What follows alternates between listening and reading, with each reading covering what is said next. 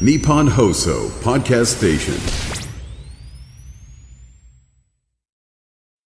10月9日月曜日スポーツの日。今日の天気は雨時々止む。日本放送飯田浩二の OK 工事アップ朝6時を過ぎました。おはようございます。日本放送アナウンサーの飯田浩二です。おはようございます。日本放送アナウンサーの新業一華です。日本と世界の今がわかる朝のニュース番組飯田浩二の OK 工事アップ。この後8時まで生放送です。ご無沙汰しております。お帰りなさい。1週間お休みをいただきまして帰ってまいりましたがこんなにね浦島太郎だなというようなことをですね 思うのはまあ初めてというか。まあ、過去何度も休みは当然いただいてるんですけれども、はい、その時と比べるとやっぱこのタイミングっていうのはなかなかどうして大変なところで休んだなって。いやいろいろ体的にもね、はい、こう頭の中も、うん。なんかすべての景色が変わってしまっているようで。そうですよね。はい、まあ先週ね、コージーアップあのプチリニューアルをしまして10月に入ったということで。いや、そうなんだよ、ね、このプチリニューアルと飯田さんのその休暇が重なりまして。そうなんそのプチリニューアル最初の週を代打と代打でお届けしまして。いやだからもう進行表が手元にあるんですけれども、うん、今まで見たことのないコーナータイトルだとかそうですよねいろいろで時間も変わってるしさね、だからもうそこでどうしたらいいのかっていうですね今日はもういつにも増して、新業アナウンサーのですね、こう、介護度が増すぞという感じがありますんで。いやー、でも本当、皆さん、まあ、あの、普通に一週間過ごしてると、ね、あの、そうだよねって、だんだんこう季節が移ろっていくから、まあ、それもそうだし、まあ、月が変わればいろんなことが変わるよねって話なんですけど、考えてみてください。9月の末はですね、まず気温が30度の日もあったんですよ。ありましたね。俺半袖着てきたもんだって、そうでね、なんか9月の最終週って。はい、で、私1週間休みもらったじゃないですか。何なんすか今日は。すごい日本屋上の温度計の気温、13.7度。ねこれさ、これに、もう何度も申し上げますけど、9月末、私ここちらっと見たときに、23.7っていう数字を見て、いや、ずいぶん涼しくなってきたね、とか25度割ってるよなんて話をしてたのに、何なんですか ?13.7 度。13.7度、今日の最高気温が。えっ、ー、と、18度前後のところが多くなる見込みで、11月上旬から中旬並みの寒さになりそうなんですよね、いきなり。いや、本当に。まあ、10月なんですけど。10月なんですけど。11月並みになると。そうなんなんですよ。あのー、ちょっと私南の方に旅行に行ってきたもんでですね、帰ってきた途端に半袖どころか長袖でしかもこのもこもこのですね、ニットにこう毛毛が生えたようなやつを、はい、もう着ざるを得ないというかこれ慌てて引っ張り出したような感じで。そうですよね。おいおい明日の最高気温なんだよ。18度？最低気温13度？みたいなねいや本当、まあ、あの3連休の最終日ということありますが、今日はね、ちょっと一日しとしと雨が降って、これは冷たい雨だよって話なんで、風邪ひかないようにしないとねと。そうですね。私もあの寝巻きを長袖に変えて、羽毛布団出しました。もう寒いと思って。そうだよね、羽毛の肌だけを打ち使ってるんですけど、これだとちょっと寒いかなっていう感じですね。そうなんですよね。ねまあ、祝日で、えー、ゆっくり起きられたという方もいらっしゃると思いますし、えー、今日はね、あの、普段にも増してゆっくり起きられたという方もいらっしゃるかもしれません。あの新聞の一面もう一般紙を見てもですね、えー、リーチマイケル選手をはじめとする、えー、ラグビーの日本代表アルゼンチンに敗北というね、えー、写真入りで乗っかっております昨日は日本放送でも、えー、生中継をいたしました。本当に惜しいというかなんというかね、え。ー、こう手に汗握る。そしてあもうあとちょっとでアルゼンチンに、抜かせるっていうね、本当チャンスの前髪掴みかかったところスルッと抜けていったというね。いやー、でもこんな試合がだって、えー、第1回のワールドカップの時にニュージーランド代表オールブラックス相手に100何対0で負けたっていうようなですね、この日本代表がここまでやれるチームになってるんだよというね。で、しかもあの、レメキ選手のドロップゴールとか、はい、ファンタスティックだよなというね。これ日本がラグビーやってんだなっていうね。えーまあまあ、あのー、悔しさもあったし、まあその分私もですね、えー、飲んでしまった部分があるんですけれども、ええ、お前復帰初戦の前の日だろって話なんですが。まあでもガソリン満タンってことですね、伊田さん。言ってしまえば。もうね、ね確かに。いやこれはなんというかね、ほろ苦いビールの味でもあったかもしれませんけれども、まあでも各地やっぱり未来へっていうところをね、うんうん、えー、書いているっていうのが、はい、うん、あのー、素晴らしいものをね、えー、聞かせてもらったなという感じもあります。もう山内アナウンサーのね、えー、説教というか、はい、やっぱりでもこの日本に向か日本代表に向かってね、フランスに向かってエールを送ってくれっていう、うん、うんいいものを聞かせてもらいました。はい、まあ、あの、その実況のね、音声なども後ほど、スポーツニュースのゾーンでは、スポーツニュースのゾーンあるよね。ありますあります。あ、スポーツニュースが2つあるんですよ。うん、2つあるはい。あの6時の最初と,、えー、と6時50分頃と2回スポーツニュースが入ることになったんですよそういえば。やっぱりあのつどつど確認しないといろいろ大変なことが今日は起こるなという感じがございます。あニュースの場所も変わってますからね。マジっすか？はいそうですそうですそうです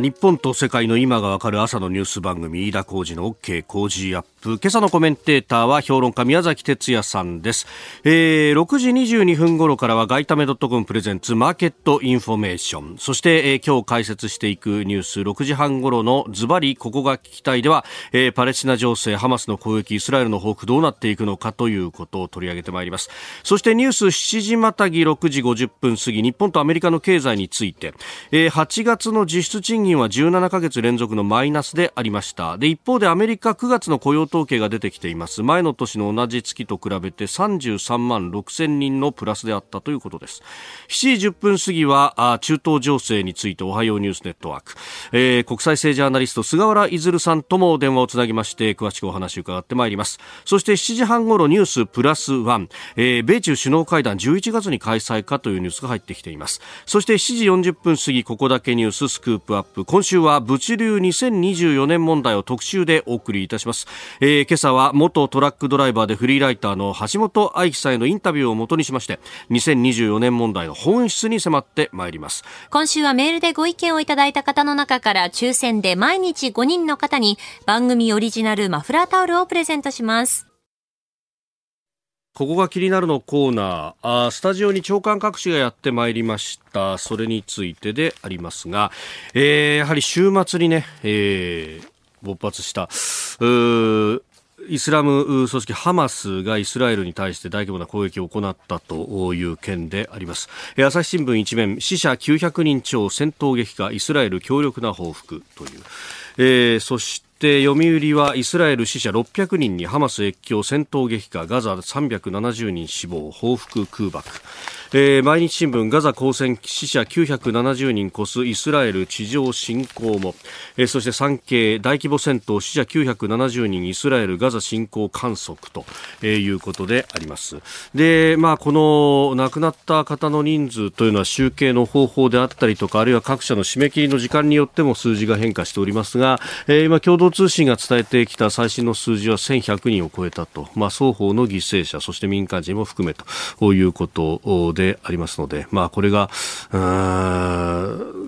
さらにいい数字が増えてしまうのかということであります、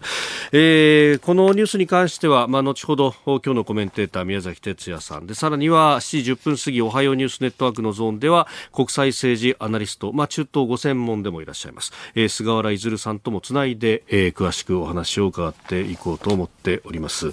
うんまあこのね、え、一報というのも本当に驚きを持ってというところで、えー、ありました。私もあのかつてもう、もうすでに7、8年前になりますかね、あの、イスラエルには行ったことがあるんですけれども、まあ、確かに、あの、街歩いててもわかるぐらいに、至るところに結構こうカメラがいろいろあったりとかね、あるいは、あの、もう7、8年も10年ちょっとぐらい、あの、前の話であるんですが、その当時でももうすでに顔認証とかっていうのが、えー、全部あって、ってですね。で出国の時は顔認証一発であの特に怪しくなければあ出ていいよってなると。でただ入国の時はもう何度も何度も同じ質問をされたりなんかして、えでそこでこう整合性がちゃんと取れてるかみたいなところまで含めてですね、え人物チェックを行うとかあやっぱりセキュリティに厳しい国っていうのはこういうことやるんだなと思っていただけにじゃあなんで今回の件というのが、えこれだけ見過ごされていたのかっていうのはね、いろいろと、まあ、不思議の残るところでもあります。えー、それから各紙、社会面で報じていたり、国際面で一部記事になったりもしますが、えー、一方でですね、あのー、アフガニスタン、えー、アフガニスタンの西部でかなり大きな地震があったということで亡くなられた方の数が2000人を超えるというようなことにもなっております。で、まあ、ここに関しては情報がなかなか出てこないということが一点。で今、タリバン政権になってますんで、まあ、その中で、えー、情報や住民に対しての統制というのも非常に厳しくされているということが報じられているのでなかなか被害の全容であるとか、えー、あるいは国際的な支援の手というものもえー、どこまでできるのかというのが、えー、難しくなっております。えー読売新聞の社会面ですがアフガンマグニチュード6.3死者2000人、えー、西部ヘラート州村落被害ということで、まあ、土壁の家も多いということもありますので、えー、このぐらいの、まあ、マグニチュード6クラスの地震でも大きな被害が出てしまっているということであります。えー、それから気になるニュースで日本経済新聞のですね、えー、これはあ2面総合面なんですが当初防衛無人車研究防衛省 AI 自立走行技術の民間活用も視野ということで、まあ、あの防衛費をね、えー、増やすと。GDP 比で2%のラインに乗せていくんだということが言われて久しいところであります。でそれをどう使うかっていうところなんですけれども、まあ、無人車であるとか AI 自立走行それから無人機などなどというところに関しても、まあ、民間技術の活用も視野に入れながらやるんだということでありますが、まあうんまあ、この辺の、ね、話というのも、まあ、専門家の方々がいろいろ指摘もしているところですけれども例えば無人機、まあ、あのドローン等々一つ取ったって、えー、そのコントロールには、えー、電波を使った遠隔のコントロールをしなければいけないんだけれども日本の航空法であるとかあるいは電波に関する法律等々というのが非常にというか異常にこう厳しいところがあって、えー、携帯電話との複装等々を恐れてですねほとんど使える帯域がないんだとで、えー、使える帯域があったとしても大出力で出すことができないできづらいということがあって、えー、基本的には目視のところじゃないとドローンを動かせないとこれじゃ訓練にならないと。いうことが指摘されております。まあ、そうすると、どんなに民生品を使ってもうんぬんということがあってもですね、インフラの部分が、えー、しっかりしてないと訓練ができない。訓練でやらないことを本番でできるかっていうところはできないだろうというのが、えー、もういろんなところで言われていることでありますので、えー、実はその辺から考え直さないと、ドローンを使ってとか新技術でとかなんか華々しいことばかりが並びますけれども、足元ぐらついてねえかっていうのは思うところであります。この時間からコメンテーターの方々ご登場。今朝は評論家宮崎哲也さんです。おはようございます。はい、おはようございます。よろしくお願いいたします。いやー、10月に入って、まあ、宮崎さん最初のご登場ということになります。はい、今日10月9日じゃない？そうですね。今日10月9日です。はい、私ね、はい。知ってた ?10 月10日生まれなんだよ。お、10月10日生まれ？あ、明日？明日明日？お誕生日？明日ね、ええ、なん、なんと61歳になってしまいます。マジっすか？はい。え、60超えてましたっけ？去年だから還暦だって言ったじゃん。忘れたのかよ。いやいやすいません。いや、なんか、え、そうなんですね。えー、いや、もう61歳ですよ。61歳。本当にもうなんか、なんていうのかね。はい。あの、ある種のこう考えを。考えを。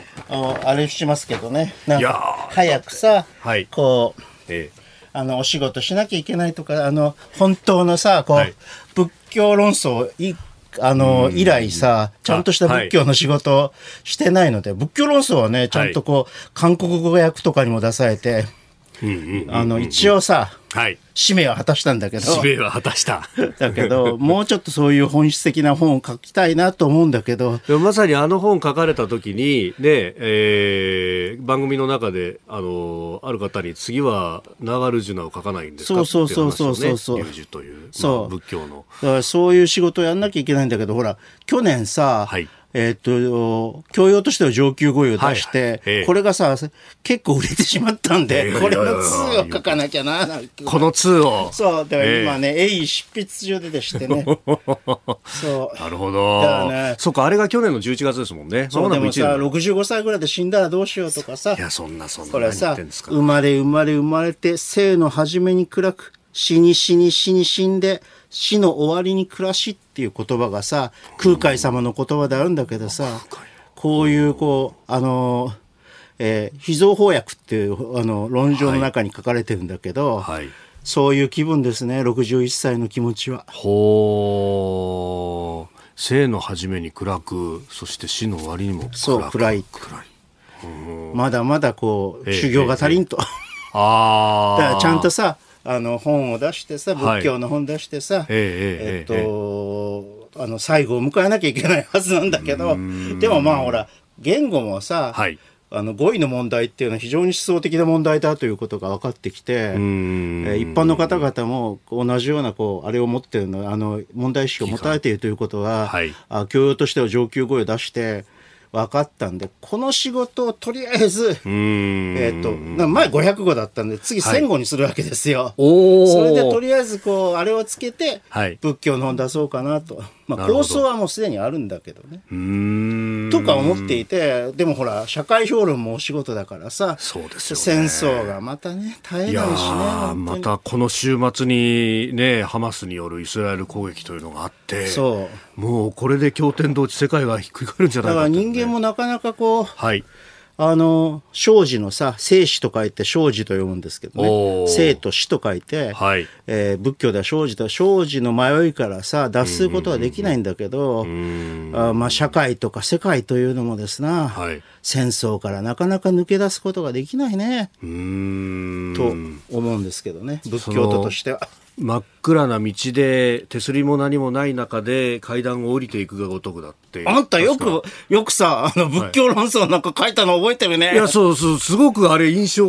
に残ってて、で、今、生の初めに暗く、で、死の終わりに暮らしと、あ、そうだ、暗いっていうのが一つのテーマであったと。暗いっていうのはね、はい。単にこう、あの、暗黒の暗というのではなくて、はい。そそのこう、それに対する知識がない、無知であるという意味なの、こっちの暮らしはね、特に。特にこの死の終わりに暮らしってところは、これだけ生きていても知っていることが限られていて、不安が多いと。そう。で、ほら、孔子様だってさ、論語でさ、あいまだ生を知らず、いずくんぞ死を知らんやって言ってるでしょ？まあ同じようなことなんだよね。結局、空海が言おうとしていること。立場は違うけど。そうですよね。でも、3000年、2000年、3000年前から同じ問いを、こう、人類は繰り返し続まあけている。逆に言うと、それだけ、はい。あれですね、あの、普遍的な、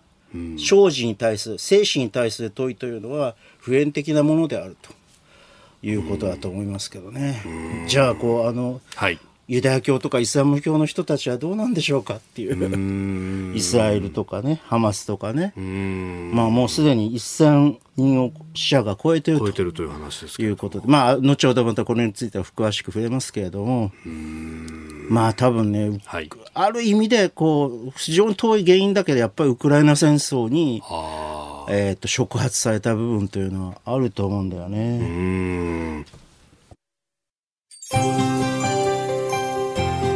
お聞きの配信プログラムはニッポン放送飯田浩司の OK コージーアップの再編集版です。ポッドキャスト YouTube でお聞きのあなた通勤や移動中に最新ニュースを押さえておきたい方放送内容を少しでも早く知りたい方スマホやパソコンからラジコのタイムフリー機能でお聞きいただくと放送中であれば追っかけ再生も可能ですし放送後でも好きな時間に番組のコンテンツを自分で選んでお聞きいただけます。毎朝6時の生放送では登場するコメンテーターの最近の活動はもちろんたっぷりとニュース解説をお送りしています。レギュラーコメンテーターに加えて専門家と随時つないで掘り下げてお送りしています。日本放送のエリア内でお聞きの皆さんラジコラジコのタイムフリーでチェックしてください。ツイッターでは最新情報を発信中。ぜひフォローして番組にご参加ください。えーさて、OK 工事アップこの後8時まで生放送です。今朝のコメンテーターは評論家宮崎哲也さんです。引き続きよはいろしくお願いしおはようございま。お願いします取り上げるニュース、こちらのニュースです。8月の実質賃金前年同月比2.5%減少17ヶ月連続のマイナスえ先週末金曜日に厚生労働省が発表した8月の毎月勤労統計調査で物価変動を考慮した1人当たりの実質賃金が去年の同じ月と比べて2.5%減少しました。マイナスは17ヶ月連続で物価高に賃金の伸びが追いつかない状況が続くということであります。えー、一方でアメリカは経済が強い。でさらにこの中東の情勢というようなことを考えると。あのね、はい。まあいろいろさ、ええ。ー岸田政権もはい。経済対策やって急激なこう物価だからからか守る国民生活を守るとかっていうようなことをはい。おっしゃっているんですけど、ん。あの一方でね、はい。インフレによってええ。税収ってどんどん伸びてるわけですよ。おおそうですね。企業収益も良いしと。そう。で、なので、えっと、財政はすごくよくない。これはもう、あの、理の当然と言ってもいいことなんですけど、はい。えっと、インフレになれば、当然、こう、税収上がるし、はい。えー債務は、あの、だんだん目減りしていきますから、ん相対的に目減りしていきますから、財政が良くなる当然なわけ。財政が良くなってんだからさ、はい。えー例えばトリガおー。ー条項とかさ、発動させればいいじゃないですか。確かにそうですね。波及効果あるんだから、ええ。ガスガソリン、気圧油の値段が下がれば、25円も下がれば、うんうんうん。なんでやらいないんですかね。本当ですよね。でもここのあれに組み込まれなくて、補助金は出すけど、はい。減税はしないっていう。ええええええそうなんですよね。そう。それがずっと続いていくという。で、貯庫あるのになぜやらないのかが私には理解できないですね。うーん。まあね、これだけ物価の部分がね、やっぱこの実質金とかも効いてくると考えると、やっぱ可処分所得をどうするっていうのは、それはまあ、一つには両側からやらなきゃいけなくて、一つには賃金を上げていくっていうことと、あの、物価を、はい。あの、相対的に下げていくっていうことをやらないとダメなんですけどね。そこへ行くと、まあ、減税が今効く絶好のタイミングでも。そうそうそう。ただまあ消費減税まで行くと、はいまあ自民党の有志は消費減税、ああそうですねおっしゃっている、そうそうで、で、私はね、はいまあ反対はしないけど、まあそのちょっとい今の段階では、はい。えーあれなんじゃないのかなって、あの、やりすぎというか、す少しまあとにかくあのトリガーとかを発動させてみて、はい。様子を見るというのが必要な、なんでかっていうと、そういったこう、下手に消費を刺激すると、結局、あの、一時期のアメリカとかはい。ヨーロッパみたいに、えー物価にこれが反映してきてしまう可能性があるんで、せっかく減税したのに、減税分がパーになってしまうというようなことも考えられなくはないと。まあ、アメリカ、一時期はインフレ率が9%とかまで。今、ヨーロッパはそんなか、まだそんな感じですからね。でこの直接的に原因とされているのはコロナ禍で財政出動をドカーンとやった部分が、まあ実需に回って、相当こう効いた、まあ景気は良くなったけれどもという話だった。そうそうそう。で、まあ、あの、おかげで、あの、例えば雇用とかはね、先ほどもおっしゃったように堅調なんだけれども、ええで日本もそういった意味では、はいあの、この投資をやるべきなんだけど、あの、成長分野に対する投資っていうのは、やるべきだとずっとこの番組でも申し上げてるけれども、あの、この、制御の効かないようなね、はい。えー消費刺激というのは、になってしまうと良くないわけですよ。んだからまあ、恐る恐るやっていくというのがいいと思うんですよね。だから私はトリガー条項とかの発動っていうのは、あの、非常にこう、今やるには頃合いが良いと。うん確かに、まあ、基準地価だとかいろんなものを見てもやっぱりいろんなこうまばら状態で、まあ、東京をはじめ都心であるとかあるいは地方でも県庁所在地みたいな都市部はいいけれどもそれがなかなか地方部に波及しないまあ、東京なんかははね、何度も言ってますけど、ほとんどバブル状態ですね。うんうんうんうん今まあ、どのくらい続くかどうかわからないけど、はい。現状ではバブル状、資産インフレ状態ですうね。んこれを急激にポシャンと潰してしまうとバブルだったねって話になると。そうそうだ急激にポシャンと潰してしまうとまた同じことを繰り返したねっていうことになるじゃないですか。うんかつてのバブル崩そう壊のよそううなそうそう。総量規制みたいなさ、はい、金を回さないような政策を取ったそういうことではなくてこれはチャンスと見なきゃいけないんですよ。このインフレに来てるあたりっていう自のは律的な経済あの再生のための、自律的な経済成長のためのチャンスというふうに見て取らなければならない。いやこれチャンスだからアクセル踏みすぎてもダメだしブレーキをかけすぎても当然ダメだしそうそうそうそう。これでだってこのチューニングが難し金融い緩和やめるとかさ、そういうことはやっちゃいけない。ああこれを機に物価が上がってるんだから金融引き締めなきゃダメだっていそう議論がまた出てきてそうそう。いや、だからさ、今財政が良くなってるんだけど、はいインフレ頼みは危険だとかさ、そうはいいう議論が、えで出てくる可能性、いくわけです財政のインフレ頼み危険だとかあさ、ーそういうこういうものことに耳を貸してはならない。うん今がチャンスだと。そはい。えー、ニュース7時またぎでありました。おはようニュースネットワーク。この時間取り上げるニュースはこちらです。パレスチナ・ガザ地区のイスラム組織ハマスがイスラエルを攻撃。パレスチナ自治区ガザを実効支配するイスラム組織ハマスは7日、イスラエルに向けてロケット弾を発射するとともに、武装勢力を侵入させるなど、イスラエルに対して大規模な攻撃を行いました。イスラエルは戦争状態にあるとして空爆などの報復作戦を開始。双方で合わせて1000人以上が死亡したとみられております、えー中東がまた緊迫するのかというこの週末衝撃のニュースでありました。水さん、驚きましたね。う。いや、驚きました。えー何かこう、はい。あの、全面戦争というか、はいなんか殲滅戦のような様相すら局地的には呈しているので、これはもっとエスカレートしていくとあの大規模な戦争になってしまうのではないかなというふうに恐れたんですけど、まあちょっと状況はねあのまだそうですねあれしていない解消していないという状況ですけどね。まあ、明らかになっていないところも多いと思いますが報じられているところではイスラエル市のハーレツ、えーガザ地区内に拘束されているイスラエル人はあ100人を超えるというふうに伝えております、えーハマス幹部の話ということです、えーそれから国連の安全保障理事会ですが現地8日あーニューヨーク時間の8日ですからまさにこのタイミングということになりますが、えーイスラム組織ハマスによるこのイスラエル攻撃などに対しての対応を非公開で協議をしたということです。アメリカなどによると、えー各国から地域全体への波及を懸念する声などが相次いだということです、それは妥当なあの懸念だと思うけど、はいちょっとアメリカのね、動きが遅いんですよね。というか、そもそもグリップ力がはい弱くなってるような感じもします。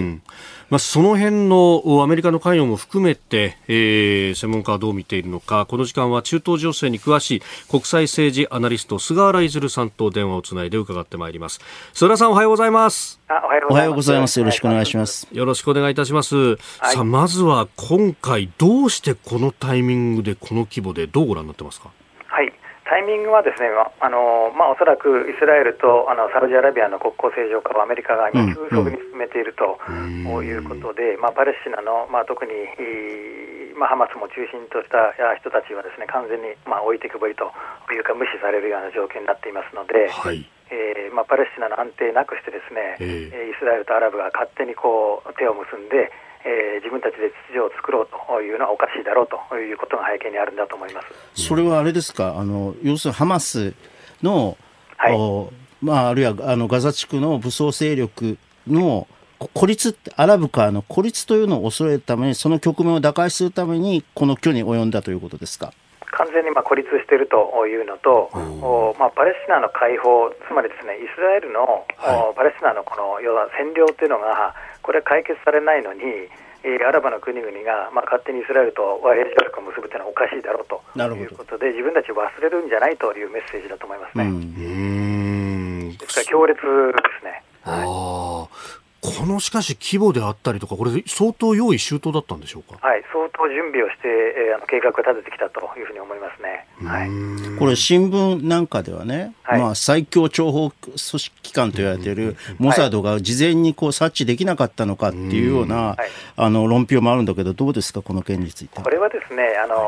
9.11もそうですけども、こういう事態が起きると必ず情報機関何やってんだと言われるんですけども、やっぱりどんな優秀な組織でも、あのしばらく何も起きてないとですね、やっぱみんな緩んでくるんですよね。ですので、油断があったっていうのは間違いないと思います。るほど。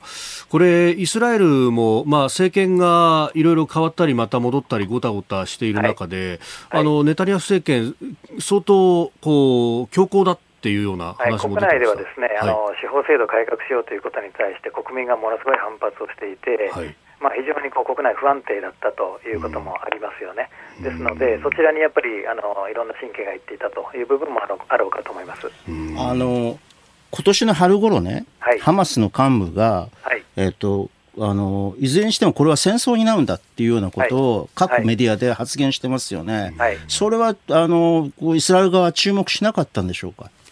いや注目していたと思いますけれども、おそらく能力的に、えーまあ、これこれぐらいの規模のですね、えーことをやって超えるというふうには思っていなかったんではないかなと。圧倒的な能力差がありますからね。はいうんこれ今後の展開なんですけれども、もはいうハマスの拠点を一つ残らず潰すんだと、まあ、はいネタニヤフ氏は言っているようですが、い地上戦にまで及ぶんでしょうか？とい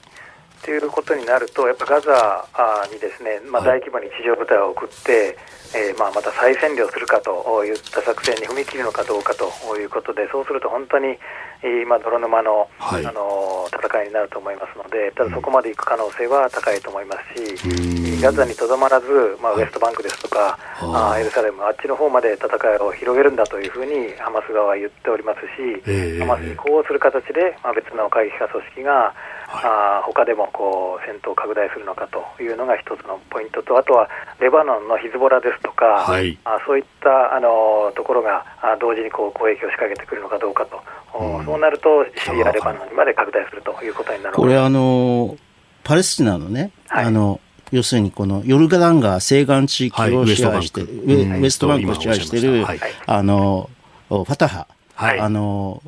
アッバース氏は何かこれについて見解は出してないんですか？アッバース氏の見解というのはですね、あのまあ、正式な見解というのは、まあ、国連を通じてあの代表が出していますけれども、おあまあ、問題の根本はやっぱイスラエルによる占領があるんだということをやっぱ言わざるを得ない状況ですよね。それからこれね、ハマスは、まあ、あるいはヒズボラもそうですが、イランと近いということも言われてますけれども、その辺の関連いかがですか？はい、えーですので、やっぱこれがあイランが絡んでくる、特にえーシリアにもイラン系の武装勢力たくさんいますので、えーそれが入ってくると、イスラエルは完全にこう、まあ、二正面にえー引き裂かれるということになりますので、はい。えーイラン系のこう近隣の勢力が入ってこないようにということで、まあ、アメリカ牽制のために空母を送るというあ発言をしたのは、おそらくそういった、ああ事情があるんだと思あれいます。はイランを牽制するイイランの介入を抑止するとうんいうことだと思います、ね。なるほど。はあ、これ、イランまで、例えばイスラエルが越境みたいなことってのはあり得るんでしょうか？まあ、あのイランとイスラエルがこうミサイルを撃ち合って全面戦争っていうのはちょっと考えにくいと思いますけども、うんはいやはり近隣のところまでイラン系の勢力っていうのはやっぱりこう手を伸ばしていますので、えーそういった特にシリアあたりにいる、まあ、革命防衛隊もそうですけども、はいおそういったこう部隊があーヒズボラなんかと組んで、イスラエルのこの機会に攻撃するということは十分あると思いますね。あの、イスラエル、日本はね、何か岸田首相はイスラエルに自制を求めてるらしいんだけれども、はい。まあ私はイスラエルの反撃というのは、はい。徹底してやらなされると思思います。はい。す。ですよね。はい。その場合ね、例えば今、あの、兵士とか市民が100人近く、はい。あの、あの取られてる、人質に取られてると、これどうなりますかね？ですね、ですから、これをやっぱ救出するという形で必ず入っていかなきゃいけないと思いますので、なるほどえーでも簡単ではないでしょうから、ね相当これ、あの激しい戦いになると思いますね。なるほど。菅原さん、朝からどうもありがとうございました。どうもありがとうございましたまたいろいろお聞かせいただければと思います。はいありがとうございました。国際政治アナリスト、菅原出さんとつなぎました。さあ、そしてニュースプラスワンのコーナーですが、あ取り上げるニュース、米中の首脳会談、11月開催に向け調整かというニュースであります。えー、まあ、11月中旬というと APEC、アジア太平洋経済協力会議の首脳会議があるんで、そこに合わせてということなんですけれども、まあ、これが本当に行われるのかどうなのかと。もし行われるとすれば、はい。あるいは行いたいというふうに、こう、特にバイデン政権が考えているとすれば、これね、いろいろこう、議題というのはあるんだけれども、はい台湾情勢もちろん非常に重要な問題でですし、あの、まあ、あの、香港の民主化とかね、はい。あの、少数民族ウイグル族の抑圧とかっていうような、ねいろんな課題あるんだけれども、はい。いやあの、あるいは中国経済大丈夫かっていうような話もええええ。あるんだけれども、はい。えっ、と、私は裏のこうテーマっていうのは明らかにウクライナ紛争だと。ウクライナ紛争をどう、こう、あの、停戦、和解にまでも持ち込むかっていうようなことが会談されるんだと思いますけどね。あ。ー。まあ、ロシアは中国に頼るところが大きいし、で、まあ、ウクライナはアメリカに頼るところが大きい。だからまあ、あの、仲介というか、はい。とにかくこう、中国の力も借りて、わあの、和解に持っていくと、えー和平に持っていくという、そういうことをどうすればいいかというロードマップをですね、はい。考えるということがテーマとしてあるんだと思いますけどね。うん。そうすると米中双方の1対1のぶつかり合いのところもそうだけどそれだけじゃなくてもう世界全体の話を。ということですね。このイスラエルの話中東あたりっていうのも絡んできますか？まあだから中東に対する影響力ってはい。中国は限られてるから、どれだけあのいよいよね例えばねこう平和維持軍とかさそういうものを出すっていう話になったら、はい中国にもお願いするということは考えられるんだけれどもまあ現状ではちょっと考えにくいですよね。ああまあ確かにゴラン高原には PKO の部隊が行っていそうたりとか PKO 部隊は出してますけどね。うーんまあ中国もまあサウジとそのイランの仲介のところで立ったとはいえ、まあ、実際の交渉は別の国がやったっていうのも結構そうそうそう。だからそこまでこういやもっとこう拡大していけばこの戦争があハマスとイスラエルの戦争が拡大戦争というか、まあ、紛争が拡大していけば中東全域とかねまた話は別だけれども、第五次現状ではちょっとあのそういう議題はそれほどメインではないんではないかと。やっぱりウクライナ戦争をどういうふうに落ち着けるかということだと思いますけどね。えー予定では11月15日から17日 APEC の首脳会まあ、それはね、これはね、そもそも開催されるかどうかのそうですね 非常に鍵ですね。習近平氏が来るかどうかというのもそうそうそう。もそもそういうのも問題もあるし。確かに G20 は来なかったわけですからね、うんはいえーニュースプラスワンでありましたさあこの時間ここだけニューススクープアップ。今週は物流2024年問題を特集してお送りしてまいります。まあここのところよく言われるようになりました。物流2024年問題、まあ、働き方改革関連法そのものは2019年にすでに施行されているんですがもうこの物流だとかあるいは医療だとか農業界建設もそうですけれどもいきなり対応難しいから5年猶予したっていうのがあるんでその期限が来るというまあ実際はそうなんですよね。5年間すでにモラトリアムがあった2024年問題とかってさ、言ってるけどさ、ずーっとこうなるに決まってるなと言いながら、はい。み見合ってきたんですよ、本当に。そういうそこですよ、ね、しかもほら、最近、あの、景気が回復してるんで、あの、需要が高まってるじゃない？だからさ、ますますこれが大変になってるということなんですけど。おっしゃる通りです。あの、労働時間がね、えー制限されるので、物が運べなくなるんじゃないかとか、ね、えーあるいはドライバーさん残業できなくなって給料減っちゃうから、稼げなくなって人材不足するんじゃないかとか、いろいろ言われてますけれども、えー初日の今日はですね、元トラックドライバーで物流2024年問題、詳しく取材されています。フリーライター橋本愛さんにインタビューした模様をお送りしてまいります。どこが問題の本質か、まずは橋本さんに聞きました。2024年問題のはい当事者って、ええあの宅配の配達員じゃなくて企業間輸送のトラックドライバーなんです。企業間輸送。はい。要は B2B、あの、工場から物流センターとか、要は消費者に目の触れないところをあ、の物流を担ってるトラックドライバーの労働問題がすごく深刻化するっていうところなんですよ。工場から部品を別の組み立ての工場に運ぶであるとか、はあるいはこう農業なんかでも餌とかそうですそうです肥料とかそうですそういうものを、はい確かにこういうところは消費者全く分かんないですよね。そうなんですよ。なので、今、消費者さんたちって、あ、24年問題って、自分が EC サイトとかで注文した、あの、例えばレトルトカレーをまあ注文したとしましょう。そうすると、注文したレトルトカレーが自宅に届かなくなる問題なんだっていう認識がすごくされているんですけど、はい。そうじゃなくて、んえー24年問題というのは、その、注文しようとしたレトルトカレーが作れなくなる問題なんですね。要はその企業間輸送でその製造工場に、えー、人参とか、はい、えー、玉ねぎとか私料理しないので何をが入ってるかじゃがいもとか。そう。で、はい、お肉の,、あの牛を育てるための肥料とかっていうのも全部その企業間輸送が担ってるのでその24年後っていうのはあの宅配で自分のところに荷物が届かなくなるんではなく、はい、スーパーに物がこう陳列されなくなっていく問題っていう認識の方が正しいです。うん欠品がすごく続くし、で、あの、それはそのスーパーにあの、トラックドライバーさんが商品を運べなくなるだけじゃなくて、その、例えばマヨネーズとしましょう。マヨネーズを作る工場に卵が、こう、来なくなる。来なくなっちゃうから、作れなくなっちゃうっていう問題。24年問題って、やっぱりその、